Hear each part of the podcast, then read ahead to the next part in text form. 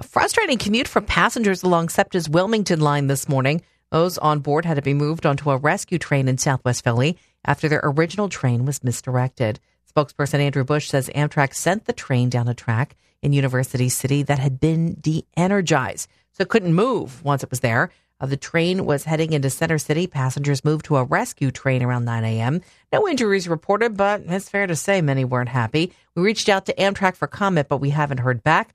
SEPTA says there's no indication that this was a result of this morning's cellular outage that uh, Connor was just talking about. Mm, Why? Why? If you Why? have T-Mobile 5G home internet, you might be hearing this Why? a lot. Why? Every time your internet slows down during the busiest hours. Why? Why? Because your network gives priority to cell phone users. Why? Good question. Why not switch to Cox Internet with two times faster download speeds than T-Mobile 5G home internet during peak hours? Okay. Stop the whys and visit cox.com slash 5G home for details. T-Mobile prioritizes certain T-Mobile phone users over home internet users during times of congestion.